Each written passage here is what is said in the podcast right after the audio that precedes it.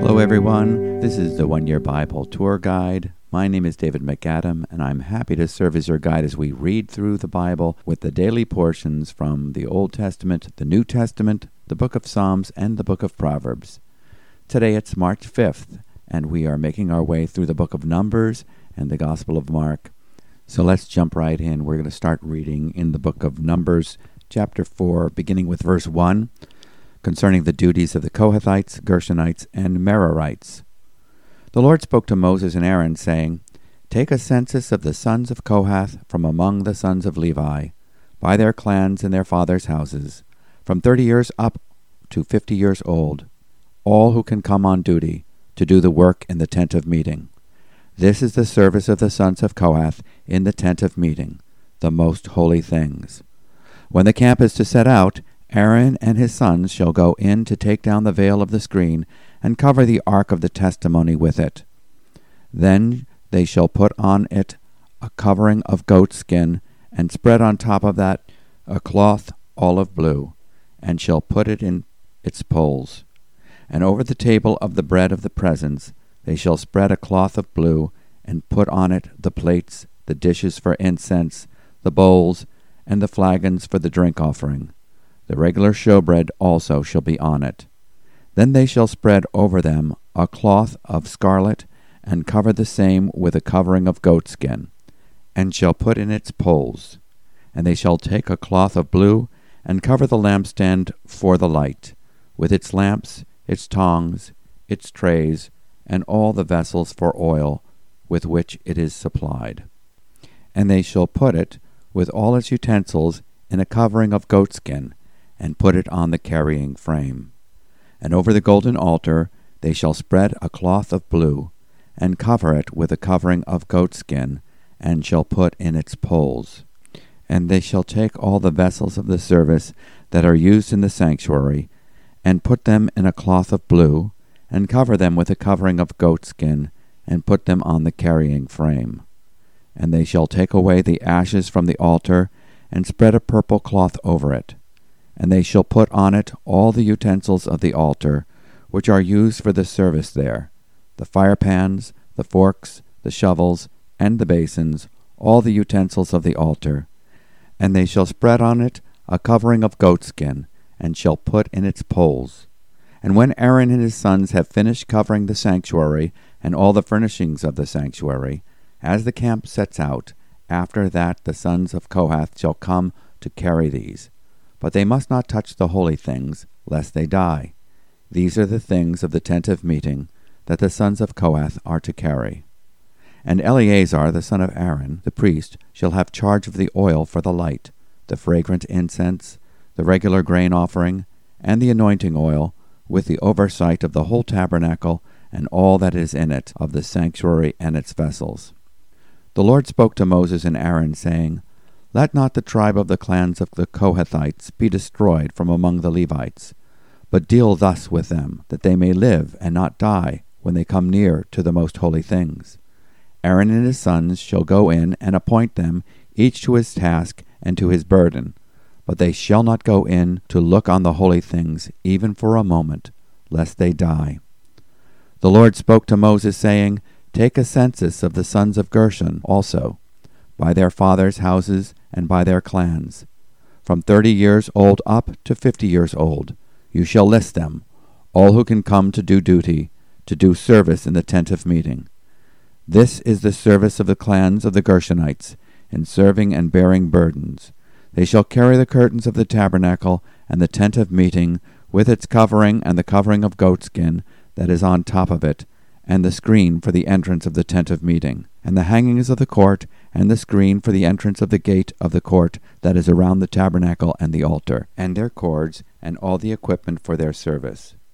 And they shall do all that needs to be done with regard to them. All the service of the sons of the Gershonites shall be at the command of Aaron and his sons, in all that they are to carry, and in all that they have to do. And you shall assign to their charge all that they are to carry this is the service of the clans of the sons of the Gershonites in the tent of meeting. And their guard duty is to be under the direction of Ithamar, the son of Aaron the priest. As for the sons of Merari, you shall list them by their clans and their fathers' houses. From thirty years old up to fifty years old, you shall list them. Every one who can come on duty to do the service of the tent of meeting. And this is what they are charged to carry, as the whole of their service in the tent of meeting the frames of the tabernacle with its bars, pillars, and bases, and the pillars around the court with their bases, pegs, and cords, with all their equipment and all their accessories. And ye shall list by name the objects that they are required to carry. This is the service of the clans of the sons of Merari, the whole of their service in the tent of meeting, under the direction of Ithamar, the son of Aaron the priest. And Moses and Aaron and the chiefs of the congregation listed the sons of the Kohathites by their clans and their fathers' houses, from thirty years old up to fifty years old, every one who could come on duty for service in the tent of meeting. And those listed by clans were two thousand seven hundred and fifty. This was the list of the clans of the Kohathites, all who served in the tent of meeting, whom Moses and Aaron listed according to the commandment of the Lord by Moses. Those listed of the sons of Gershon, by their clans and their fathers' houses, from thirty years old up to fifty years old, every one who could come on duty for service in the tent of meeting. Those listed by their clans and their fathers' houses were two thousand six hundred and thirty. This was the list of the clans of the sons of Gershon, all who served in the tent of meeting, whom Moses and Aaron listed according to the commandment of the Lord. Those listed of the clans of the sons of Merari, by their clans and their fathers' houses, from thirty years old up to fifty years old, every one who could come on duty for service in the tent of meeting, those listed by clans were three thousand two hundred. This was the list of the clans of the sons of Merari, whom Moses and Aaron listed according to the commandment of the Lord by Moses. All those who were listed of the Levites, whom Moses and Aaron and the chiefs of Israel listed, by their clans and their fathers' houses, from thirty years old up to fifty years old, everyone who could come to do the service of ministry and the service of bearing burdens in the tent of meeting. Those listed were 8,580. According to the commandment of the Lord through Moses, they were listed, each one with his task of serving or carrying. Thus they were listed by him as the Lord commanded Moses. Chapter 5 Unclean People. The Lord spoke to Moses, saying, Command the people of Israel that they put out of the camp every one who is leprous or has a discharge, and every one who is unclean through contact with the dead. You shall put out both male and female, putting them outside the camp, that they may not defile their camp, in the midst of which I dwell.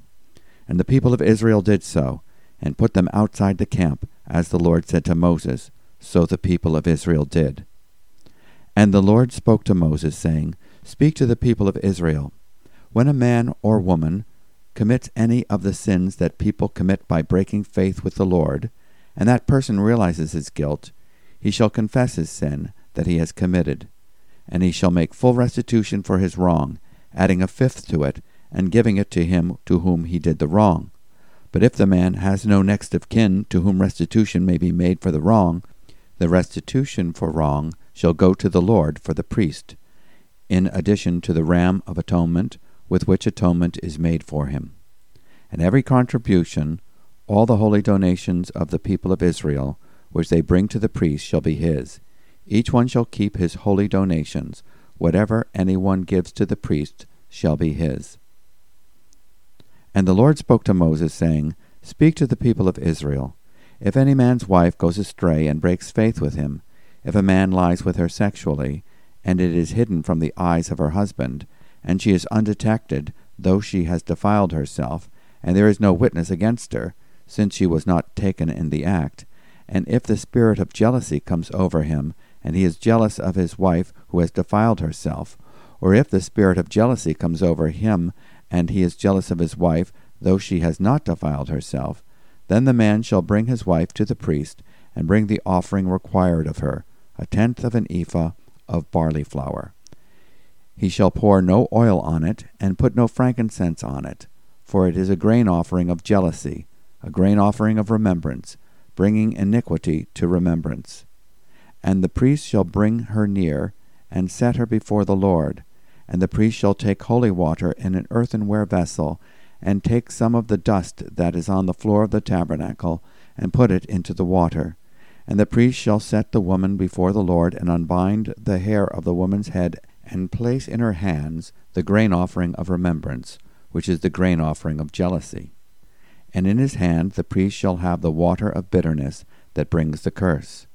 Then the priest shall make her take an oath, saying, If no man has lain with you, and if you have not turned aside to uncleanness while you were under your husband's authority, be free from this water of bitterness that brings the curse.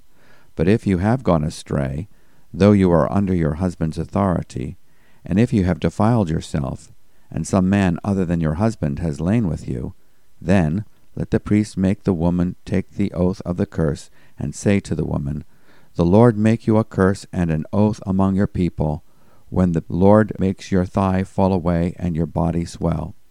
May this water that brings the curse pass into your bowels, and make your womb swell and your thigh fall away. And the woman shall say, Amen, Amen. Then the priest shall write these curses in a book, and wash them off in the water of bitterness. And he shall make the woman drink the water of bitterness that brings the curse, and the water that brings the curse shall enter into her, and cause bitter pain. And the priest shall take the grain offering of jealousy out of the woman's hand, and shall wave the grain offering before the Lord, and bring it to the altar. And the priest shall take a handful of the grain offering, as its memorial portion, and burn it on the altar, and afterward shall make the woman drink the water.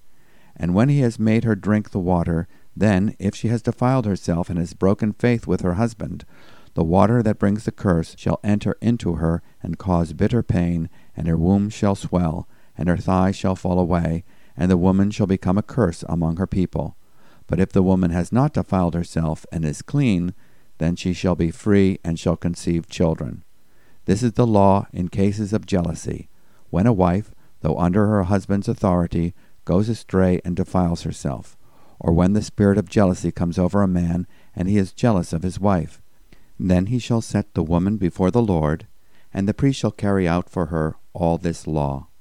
The man shall be free from iniquity, but the woman shall bear her iniquity. This concludes the reading of the Old Testament portion.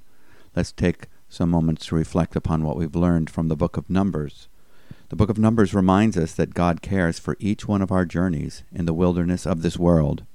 He cares about every detail of our lives, especially our worship.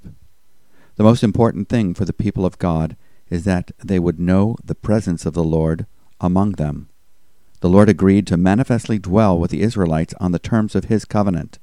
They could relate to him on the basis of his testimony in the tabernacle, which is the testimony of Jesus in the gospel.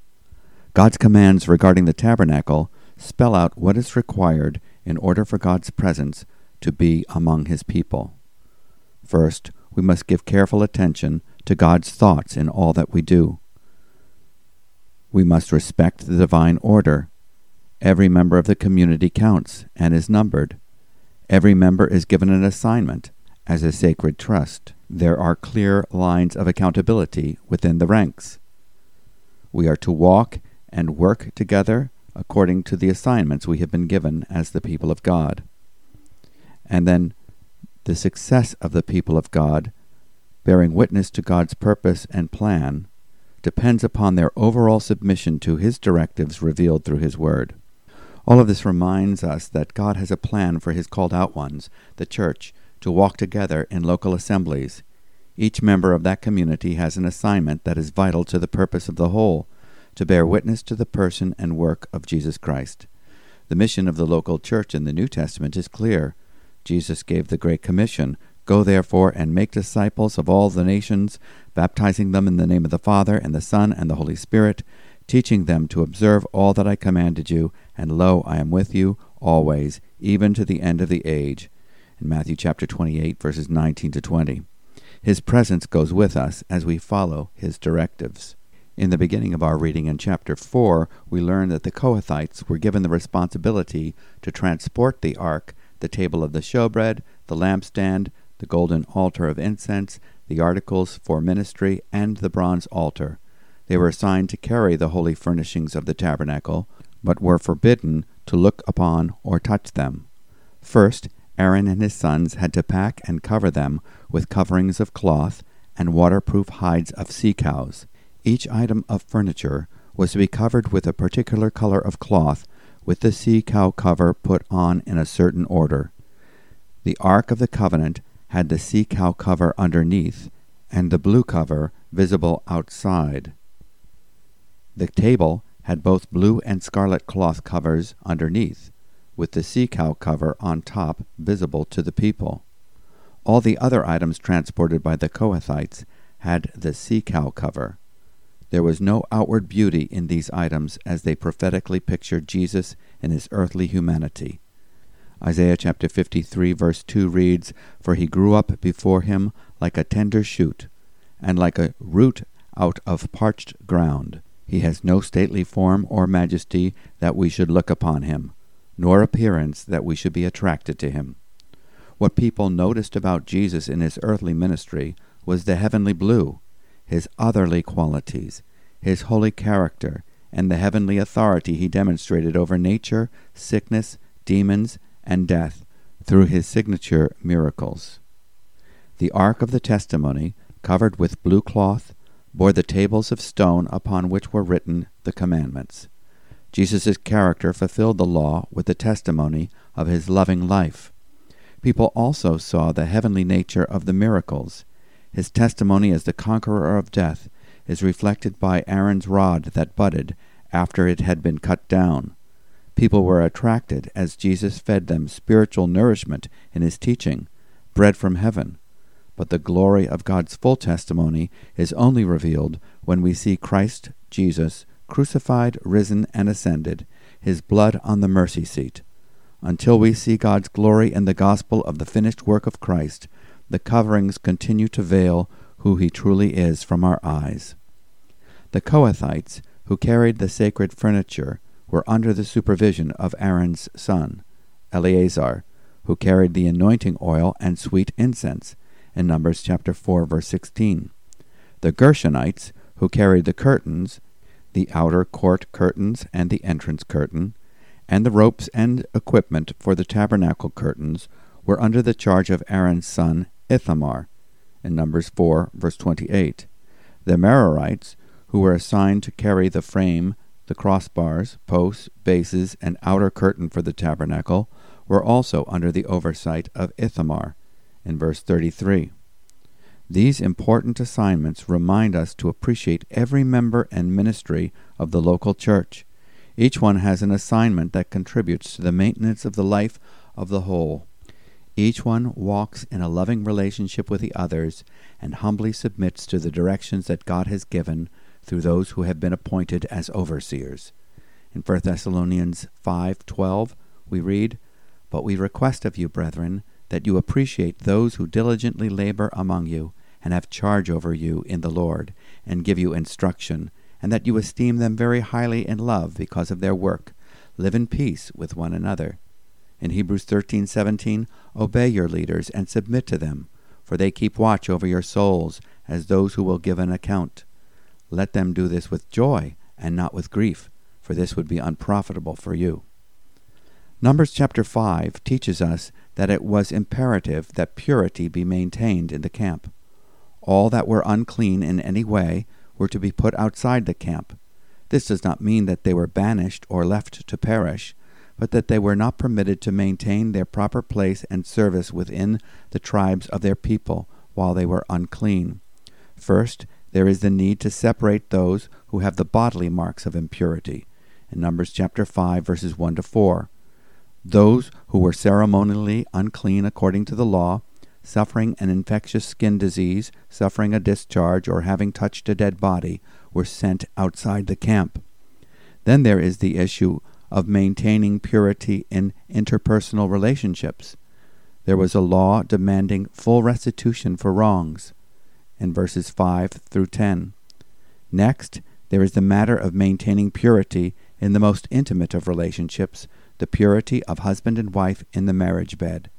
Most unusual is the test for the unfaithful wife.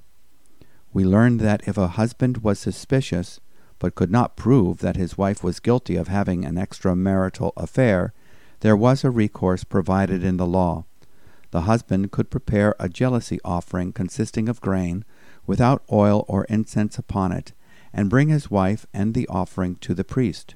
The priest would take the holy water in a clay jar and put some dust from the tabernacle floor in it. The priest was to write upon a scroll the curses that are promised to come upon those who transgress, and then wash them clean off the scroll into the bitter water. The priest then takes the grain offering from her hands and waves it before the Lord, bringing a handful of it upon the altar as a memorial. She then drinks the bitter water. If she is innocent of the adultery her husband suspects, no harm will come to her. She will be acquitted of all charges and will be able to have children. The passage highlights the perils of jealousy between a husband and a wife and the importance of maintaining a strong marriage bond and nuclear family in the interests of national strength. The drinking of this water was harmless in itself, only an act of God would bring proof of guilt. The Expositor's Bible commentary explains God reaches out through Moses and has a means of escape for a woman under suspicion of unfaithfulness. The trial she is taken to is not a kangaroo court, it is in the precincts of the tabernacle, under the jurisdiction of the priests, in concert with a solemn sacrifice. She places herself under the hand of the Lord. The woman brought to such a place will not take this issue lightly. Public humiliation, shame, anger with her spouse, and exposure before priests and people were all terrifying prospects. But then neither would her husband take these issues lightly. For he was not just spreading rumors nor digging at his wife in the privacy of their home. He too was coming before the Lord, and he too might be judged. Hence, we have another expression of the mercy of God to women who are so often abused by prideful men. Here is a means of escape from suspicion and evasion of punishment. If the woman was indeed guilty, then the husband was vindicated. This was important, not just for the anger he might be feeling, but for the sense of the ongoing stability of the family. If a woman was unfaithful to her husband, she might be carrying the child of another man, and the rights of inheritance might become hopelessly enmeshed with the complexities of family relationships. But if the woman was innocent, then her husband would have his reasons for jealousy alleviated. Again, this is a limitation on his jealous nature. Most men would be very careful before pressing the issue. The results could be disastrous for themselves. There is no instance of any husband ever having to use this law, nor any wife asking for it. Perhaps the mere existence of this law acted as a deterrent to adultery, and a warning that such a hidden sin would be found out. And now let's go to our reading from the New Testament. The Gospel of Mark, chapter 12, verses 18 through 37. The Sadducees ask about the resurrection. And the Sadducees came to him who say that there is no resurrection. And they asked him a question, saying, Moses wrote for us that if a man's brother dies and leaves a wife, but leaves no child, the man must take the widow and raise up offspring for his brother. There were seven brothers. The first took a wife, and when he died, left no offspring. And the second took her, and died, leaving no offspring. And the third likewise and the seven left no offspring. Last of all, the woman also died. In the resurrection, when they rise again, whose wife will she be? For the seven had her as wife. Jesus said to them, Is this not the reason you are wrong, because you know neither the Scriptures nor the power of God? For when they rise from the dead, they neither marry nor are given in marriage, but are like angels in heaven. But as for the dead being raised, have you not read in the book of Moses, in the passage about the bush, how God spoke to him, saying, I am the God of Abraham, and the God of Isaac, and the God of Jacob? He is not the God of the dead, but of the living. You are quite wrong. And one of the scribes came up and heard them disputing with one another, and seeing that he had answered them well, asked him, Which commandment is the most important of all? Jesus answered, The most important is, Hear, O Israel, the Lord our God, the Lord is one. And you shall love the Lord your God with all your heart, and with all your soul, and with all your mind, and with all your strength. The second is this You shall love your neighbor as yourself. There is no other commandment greater than these. And the scribe said to him, You are right, teacher. You have truly said that he is one, and there is no other besides him. And to love him with all the heart, and with all the understanding, and with all the strength, and to love one's neighbor as oneself, is much more than all whole burnt offerings and sacrifices. And when Jesus saw that he answered wisely, he said to him, You are not far from the kingdom of God. And after that, no one dared to ask him any more questions. And as Jesus taught in the temple, he said, How can the scribes say that the Christ is the son of David? David himself in the Holy Spirit declared, The Lord said to my Lord, Sit at my right hand until I put your enemies under your feet. David himself calls him Lord, so how is he his son? And the great throng heard him gladly. This concludes the New Testament reading. Jesus answers the Sadducees and demonstrates that he is an authority on both the Scriptures and the power of God. The Sadducees deny the resurrection. They mock it with their silly question in verse 23. They only accepted the authority of the Torah, the first five books of Moses, so Jesus answers on their playing field. He gives evidence of the reality of corporal existence in the afterlife, citing God's self revelation to Moses in the Torah when he spoke from the burning bush, saying, I am the God of Abraham, Isaac, and Jacob. He doesn't say, I was the God of Abraham, Isaac, and Jacob. He is not the God of the dead, but of the living. In Exodus chapter 3, verse 5, verses 15 to 16, and also Mark chapter 12, verse 27. Jesus rebukes these Bible scholars, saying, You are greatly mistaken. Jesus knows what the afterlife is all about. He knows what life is like in the resurrection. He has been there. He is the resurrection and the life. In John chapter 11 verse 25, he authoritatively informs the Sadducees that when the dead rise, they will neither marry or be given in marriage. Jesus is asked by a teacher of the law, What is the greatest commandment? Jesus replies with the Shema from Deuteronomy chapter 6 verses 4 to 5 and the exhortation to love God with all one's heart and with all one's soul, mind, and strength, and then to love one's neighbor as oneself, from Leviticus chapter 19, verse 18 and 34.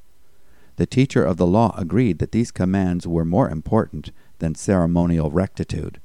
What is most astonishing is that Jesus has the authority to tell the teacher of the law where he stands with God. When Jesus saw that he had answered intelligently, he said to him, You are not far from the kingdom of God. After that, no one would venture to ask him any more questions. Jesus asks a question while teaching in the temple courts.